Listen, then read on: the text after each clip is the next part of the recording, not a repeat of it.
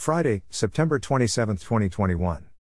Bible reference Matthew 28 16 17 translation, New Living Translation, NIV Bible text 16 Then the eleven disciples left for Galilee, going to the mountain where Jesus had told them to go.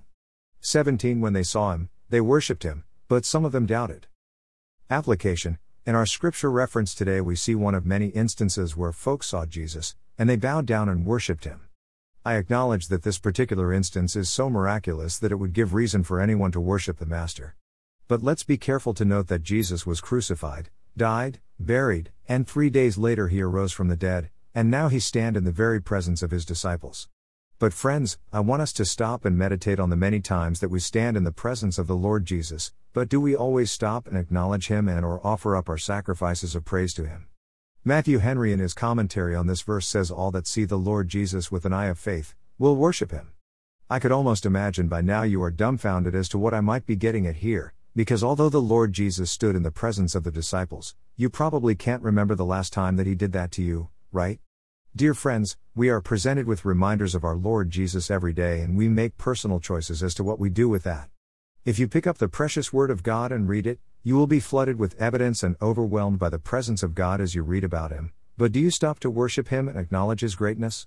If you walk out of your home and, and stop complaining about the humidity, or the cold, or the heat long enough, you will see the beauty of all that God has provided for you to enjoy. You might consider raising your hands in praise to Him for His miraculous touch on everything from the heights of the skies to the beautiful green grass and flowers that you see, to the cattle that produces dairy products and or beef for your plate, to the beautiful waterfalls that make us wonder where is the water coming from so high up on a mountain, to the beautiful ocean that is filled with man's best foods, etc. If you enter God's house of worship and hear the stories of how God has miraculously healed and or touched his children, you will see where God has been busy meeting the needs of his people, and you will worship him knowing that there is still hope for him to also miraculously help you through your challenges that seem insurmountable to you at times.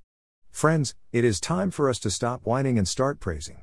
It is time for us to stop attributing God's miracles that occur all around us every day to happen chance, or good luck, or any other worldly credit, and truly see God for who He is. It is then that we will worship Him in deep sincerity, like the disciples exampled for us in this scripture today. Jesus is still alive and He is looking for opportunities to bless you, so that you may see Him if only you will let Him into your world. Won't you do that today, friend? Prayer Lord Jesus, thank you for your presence each and every day. Please forgive us for the times that we find every other reason in the world why something special occurred in our life, before we finally realized that it truly was the God of this universe that stepped in and blessed us. You have provided lots of evidence of your miraculous hand at work in our lives and all around us. Please open our spiritual eyes so that we may see your goodness, your miracles, and your love that you want so badly for us to accept and envelope. Lord, may we truly learn to worship you in every way, because of all that you place before us as evidence of your presence. Please also open the eyes of the non believer today so that they will realize that there is no other explanation for the miracles around them other than the awesome power and greatness of the Almighty God. Lord, I pray that our worship and our praise will come naturally, as we recognize the originator of our blessings. Thank you for being so good to us. I ask these things in the gracious and blessed name of Jesus. Amen. Footnote There are two more pages on my blog that will provide you with additional information, one of them being to know Jesus. If you have been challenged to make a decision today after reading this devotional, please click on the above page, or speak with a local Bible teaching pastor, or contact me at nuggetsfromgodsword at outlook.com. Please allow someone to pray with you and give you help and or encouragement as you begin, or continue your walk with Jesus.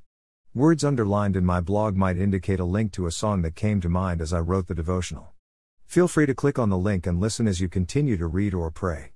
If this devotional was forwarded to you and you would like to see more, Please go to Nuggets from God's Word and read more, or you may freely subscribe for a daily email conveniently containing each day's devotional.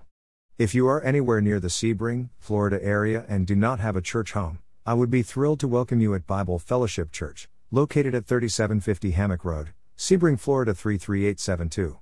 Click the link to check out service times and or other special activities. God is at work among us. Please consider coming to worship with us.